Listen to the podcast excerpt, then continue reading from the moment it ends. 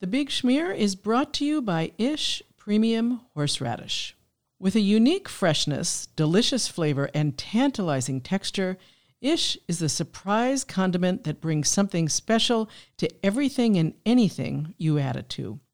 From gefilte fish to vanilla ice cream, Ish transforms the ordinary into the extraordinary. For more ideas, visit premiumish.com.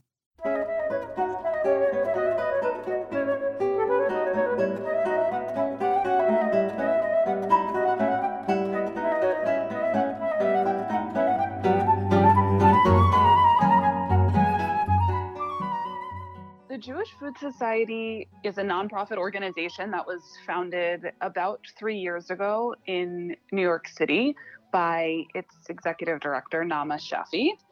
And she had kind of an aha moment that was planted in her head a couple years back where she went to her husband's grandmother's house for Shabbat and she was just so amazed by the variety of the dishes that Nona, as she was called, had on the table that, you know, came out of her tiny apartment. And really what was on the table was Nona's story, her journey from Izmir to Africa, and then finally, you know, and the island of Rhodes, and then finally settling in Israel. And, you know, Naama was just struck with this idea that these recipes and stories were in danger of being lost. Hi, and welcome to The Big Schmear, the podcast celebrating Jewish food, culture, and history. I'm your host, Beth Schenker. I can't believe it's already May, even though it feels like years since March 1st. We have so much on our minds these days about good health and eating. So let's talk about food, recipes, and the upcoming holiday of Shavuos. I've known about an organization called the Jewish Food Society for a while, and I thought this would be the perfect time to talk with them and share who they are with all of you. The Jewish Food Society is saving our food history one recipe at a time. They've been collecting recipes and food stories, the best kind of stories, if you ask me, that teach us about our cultural history. My guest today is Amanda Dell, the program director for the Jewish Food Society. Hi, Amanda, and welcome to the Big Schmear. Hi, Beth. Thank you so much for having me. What a pleasure. It's just great to chat with you, and thanks so much for joining me today. I'm happy to have the opportunity to let all my listeners know about the Jewish Food Society and the good work it's doing to preserve our food and cultural history.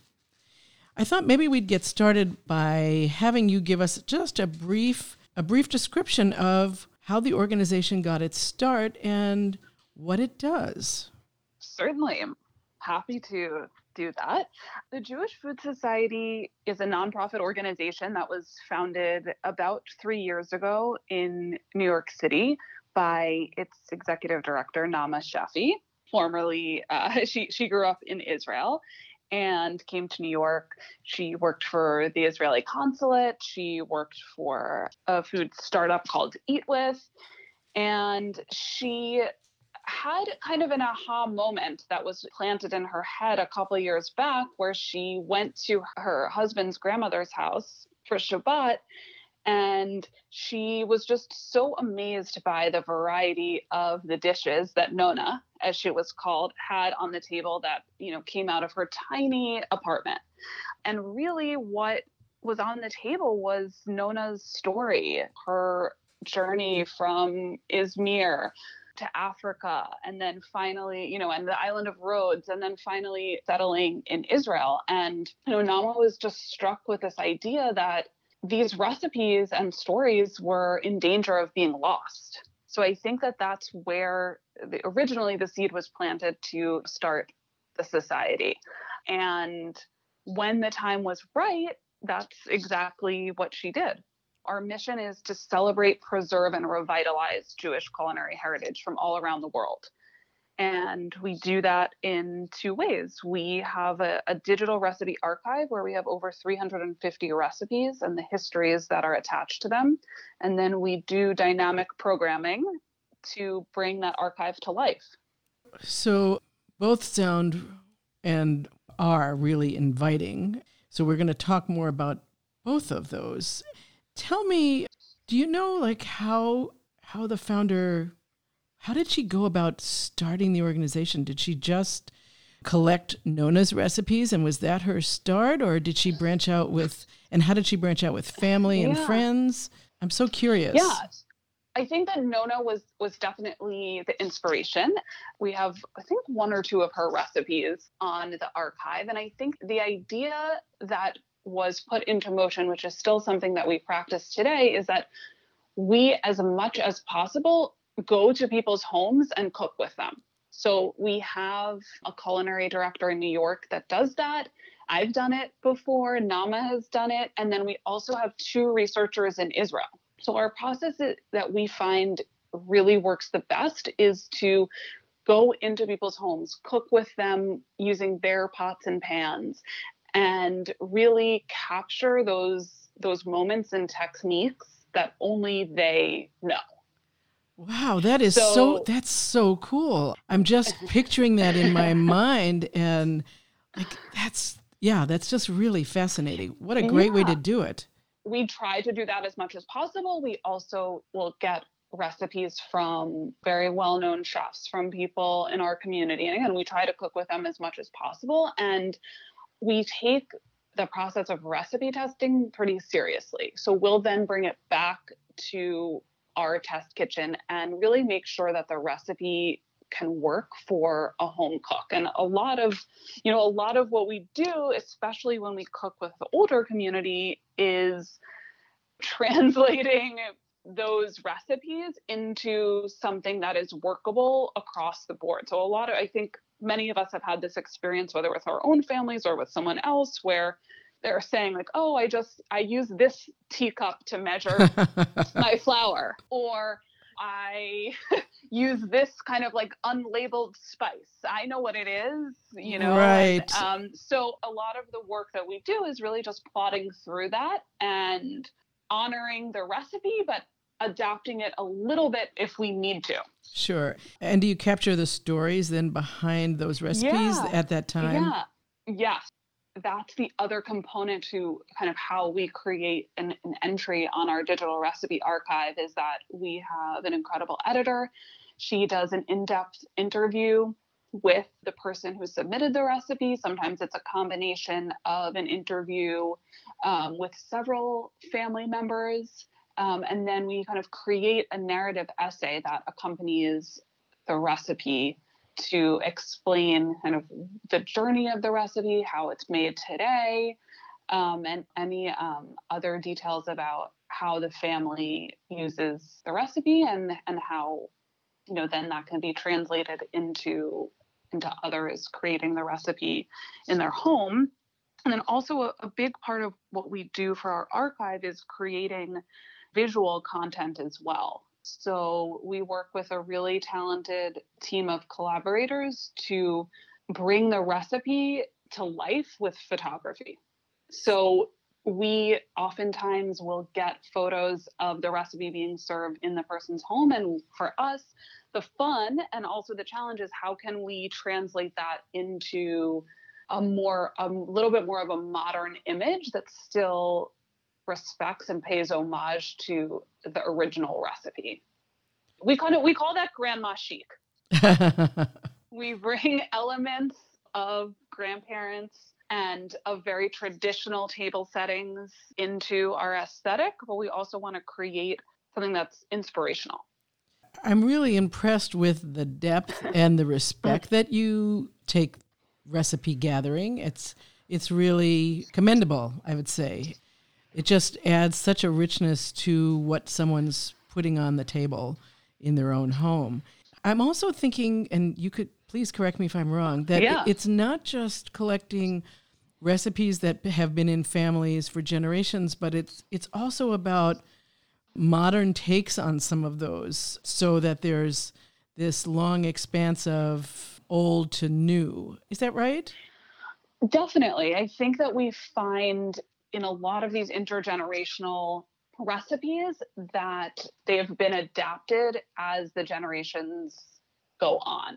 Sometimes we find a lot of recipes that have like this re- this ingredient called chicken soup powder. Um, ah. it's, it's like a bouillon type, like a kind of processed chicken flavor packet uh-huh, uh-huh. that was very popular, you know, in a lot of kitchens. So sometimes we'll update that with fresh stock, mm. you know, hmm. as you know the younger generation has done.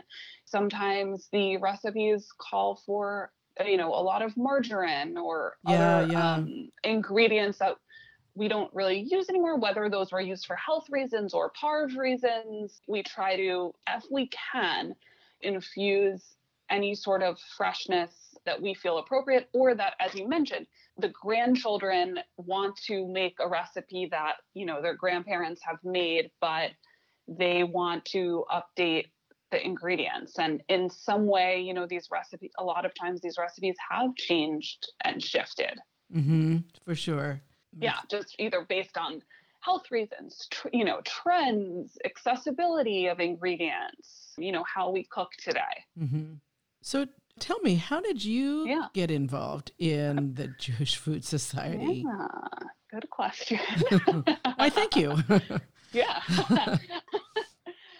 I am a native New Yorker. I grew up here. I had worked in various in kind of in, in restaurants and hospitality for a while. I produced a lot of large events. I was working on a food media festival for several years. And I actually asked Naama to to speak um, at at one of our events and we stayed in touch and then there was an opportunity with Jewish Food Society and it you know, it kind of it really marries so many of my interests. And pre-pandemic, we, you know, not only have worked as a team to create what I think is, you know, an incredible archive, but a big part of my job is is creating live events. Um, we have a signature event called Schmaltzy, um, which is a storytelling and tasting event, and so we've held many in New York, we had one in San Francisco, we've had several in Israel. Um, and basically, the, the idea is to engage people in our in our community, leaders in our community, to tell a food related story from memory. Whoa. And then we do a walk around tasting of the dishes. Cool. Um, so yeah, you can all of the recordings of our schmaltzy storytelling events are are on our website, jewishfoodsociety.org. And so, you know, we've had tech entrepreneurs, celebrity chefs, um, really tell a heartfelt story that we work with them to create. It's very personal and it's really a lot of fun. Oh, it's, and, it sounds great. Yeah. Just really um, could be really heartwarming and, and a great thing to just spend some time listening yeah. to those. And I think I think for us, it's a way to connect with being Jewish that crosses many boundaries. It doesn't have to, it doesn't have to be religious. It can really be more cultural. Exactly. Um, and then you know we've done we've done many holiday events we have a partnership with the james beard foundation where we do a second night seder with them we've held friday night dinners in red hook brooklyn we just recently this winter hosted a french shabbat dinner Ooh. with an incredible woman anna polonsky and her father claude who came from paris and they cooked claude's recipes together yeah, it was really beautiful. So I was unfortunately, I think I moved a little bit off topic. No, no, but, that's okay. Um, it's, ex- yeah. it's so I'm very, I'm very honored and to be part of the Jewish Food Society team. And I grew up in a very secular household in New York City, and being part of Jewish Food Society really changed my perception of what Jewish food is. Um, I think I definitely thought it was just kind of that New York style food, like matzo ball soup, chopped liver, you know, growing up with bagels and lox, like that was a big part of of our life. But for me to really understand and see firsthand the diversity of Jewish food has really, really changed my understanding of what Jewish food is and can be. And that's also really part of our mission is, is showing the global perspective. Right, and that's definitely reflected in the in the recipes that are on your part that are part of your collection. So speaking of recipes, do Yes. you do you happen to have a personal favorite recipe and food story? Ah, this is so hard. This is so hard. it's so fun. It's so funny. As we were thinking about what recipes to include, I think this must have been about a year ago or a year and a half ago. I was thinking about my own personal experience and family and what I can contribute. And it was really hard for me to to think about a quote unquote family recipe. I definitely grew up in a house of, you know, where we, we cooked a lot Mm-hmm. but it was actually really fun. The, the one recipe that we came up with for my family was for a Thanksgiving turkey, Ooh, and it was cooked in a paper bag in a paper bag. and in a paper bag.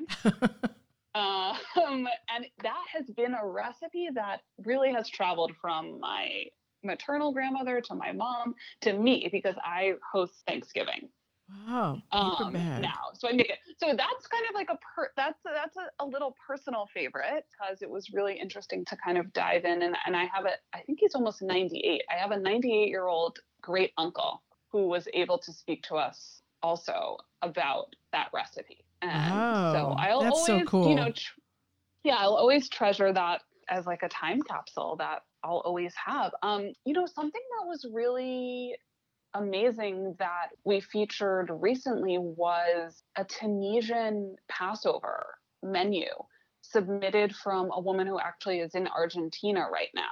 And that really, really was was fascinating. She actually did a demo of her haroset on our Instagram. Ah. And Were there any ingredients in that haroset that I'm kind of ju- were just like, wow, I would have never put that in there. I would have never thought Uh, of y- that. You know what? There was there. You know, something sparked my memory there, and I know that there was something that was really struck me. So okay, I need to find it. No problem. Um, yeah, and the other really, really amazing part about that Seder was that she sent us, a woman, Jessica, sent us like kind of, not kind of, she sent us a tablescape photo of her Passover Seder that she has done, you know, previously. And her family uses celery as part of their Seder plate. And also they created a more abundant Seder plate. Like instead of one egg, they had like a whole basket full of eggs Whoa. and it was just a really like yeah beautiful visual to see a different interpretation of of the seder plate yes okay so now i know what it was so she uses some of the ingredients are are familiar like she uses dates and nuts but what really made this haroset distinct was using rose water oh, yeah. and so she she flavored it with rose water um, and it was just kind of a little touch um, that really took you to an, a different place Mm-hmm. Oh, that's really great. um, so i love i love that you know i love all of our recipes and stories i'm just quickly perusing It's hard to pick a favorite when it's like asking who who's your favorite child. Well, Yeah. you know, it's will- the one I you're will- looking at right now, right? yeah i will say this and speak freely and honestly here is that you know one of the first recipes that i actually tried from our archive was chraime like spicy moroccan fish. Mm. it's kind of cooked in a pepper sauce and it's now that i've learned it's very it's like a kind of a it's very common in that community to serve that for friday night dinner um, or as part of the course of friday night dinner. And so you create this really lush flavorful pepper sauce and then it's often served the fresh fish is just placed in there and then it's often served like with tahini and obviously you want to have challah to to mop it up um, and what's it so called? that- Do you remember? it's called chraime Spell that? Well, there's there's there's a few different spellings that are out there, but it's C H R A I M E. Okay, thank you. That's helpful. Sure. So, if we keep in mind what the, the two things are that Mm. um, the Jewish Food Society does collecting recipes and stories, and also doing presentations. So, now we're in this time with this pandemic, and, and clearly it's impacted everybody in a lot of ways. But um, I'm wondering how it's Yeah. impacted the Jewish Food Society, and, and in what ways has your organization pivoted? Yeah. Yes, it's really incredible to think, you know, how universally everyone has been affected in one way or another by this pandemic. For us at Jewish Food Society, we've expanded our mission. We, as I mentioned, a big part of what we do is events, and we've had we've really had the privilege to collaborate with some of the best in our community here, you know, in New York and around the country and in Israel. And whenever we called, they always answered and were so incredibly generous with their time and resources. And we needed to think about in this time, how could we provide support to them? So what we've done is we through the generosity of a grant from the Polly Singer Foundation and from individual donations, we have raised money to hire restaurants to cook meals for hospital and frontline workers. So we are able to provide meaningful revenue and support to our community of restaurants while also providing, you know, nourishing and healthy and fresh meals to hospital workers around the city. That's great. Yeah, it's been a really excellent initiative and it's given the opportunity also for our larger our community at large to to support in whatever way that they can and we've been really touched by the, the huge response from our community to be able to donate and support our mission and also like so eh, continue to be impressed and inspired by our community of restaurants. You know, we're working with large, more well known restaurants like Russ and Daughters and Katz's, you know, and smaller restaurants as well to just try to give them the most meaningful business that we can during this time while of course balancing their staff safety and, and what they can produce that makes sense for them. Sure. I also feel like you've done some things now online um, so that people who are not located in the New York area are able to access your resources. And yeah. Uh, so, talk about that a little bit. Yeah. Well, when the pandemic first came to the States and we saw, you know, I think we finally understood that this was going to be a long haul and we were definitely going to be affected by it. I think our first instinct was kind of how can we what what's important during this time and and how can people feel connected even if they're going to be in their homes so we came up with an online initiative called Tradish, which is kind of a little bit more simple recipes. And we really called on our immediate community at first. So I shared one of my families. I came up with one more recipe. All right. for just like a really simple paprika potato recipe. Ariel, our culinary director, has shared preserved cabbage and making vegetarian grape leaves. So kind of recipes that have a family connection and have a family tie, but are something that are geared towards a cook that maybe doesn't have so much time right now or has a lot of time actually or has a lot of time or you know just recipes that are a little bit simpler and so we've also you know put a call our, our kind of our sentiment is this is the time call your parents call your grandparents reach out to them maybe ask them some of the questions that you haven't asked them before about recipes or just about their life and so we have a place on our archive on our site where those recipes are. And we're also um, on our Instagram highlights. You can see what's been really fun is that we've asked a lot of people that have contributed to dish recipes to come on camera and lead us through how they make the recipe. Oh, that's great. So that's been really fun. We get to, you know, take a peek a lot of times inside people's kitchens before the pandemic, we, when we were at a cooking session, we, of course, we would love to share story, you know, photos and videos and techniques from the cook. And we did that a lot. And I think with Tradish, we really focused on having those personalities and those people that are contributing to Tradish personally lead us through mm-hmm. the recipes step by step. Well, that's great. So people can either go to your website Yeah. And that Jewish Food Soc- yeah, jewishfoodsociety.org and we have an archive entry called Tradish and that's where all of the Tradish recipes are listed. And in that, addition to our regular content that we're also doing as well. right. And where can they see? Have you archived any of the cooking? Um, Yeah. exam- and where can people find that? yeah, that? so those are on our Instagram And what's at that? Jewish Foods at Jewish Food Society, Perfect. and they're all saved in story highlights. Great. Okay, so we've got a way for people to find all this, which is Yes. super. And so I'm gonna, speaking of recipes, I'm gonna transition and um, Okay. we'll talk a little bit about Shavuos, just a little, and we'll talk about the recipe that you're gonna share. Yeah.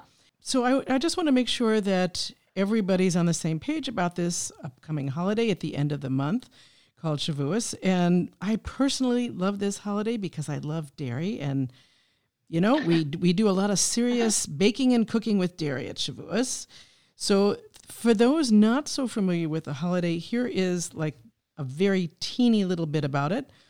This holiday commemorates the giving of the Torah at Mount Sinai, seven weeks after the Israelites departed from Egypt. And in the Ashkenazi food tradition, people love to have blintzes, noodle kugels, cheesecake, all that kind of stuff. And in the Sephardic tradition, we have borkas filled with cheese, yogurt salads, rice pudding. I think you get the picture. Lots of dairy. And so, mm-hmm. if you are interested in finding out a much better description about the holiday and holiday foods that I just gave you, I would recommend checking out Gil Marks' Encyclopedia of Jewish Food, which is an amazing resource for so much about Jewish food and Jewish food history.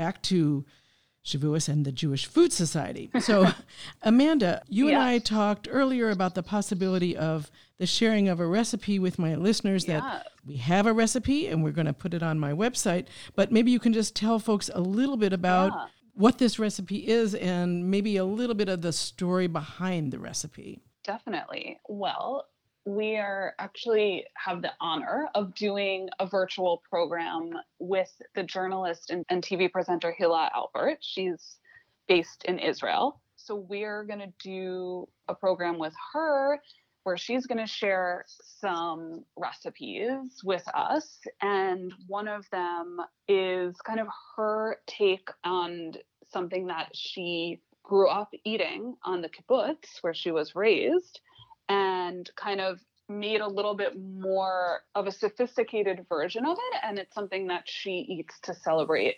Shavuot. So also when I started working for Jewish Food Society, I really, I had been to Israel once um, as a teenager, but that seems like in another lifetime.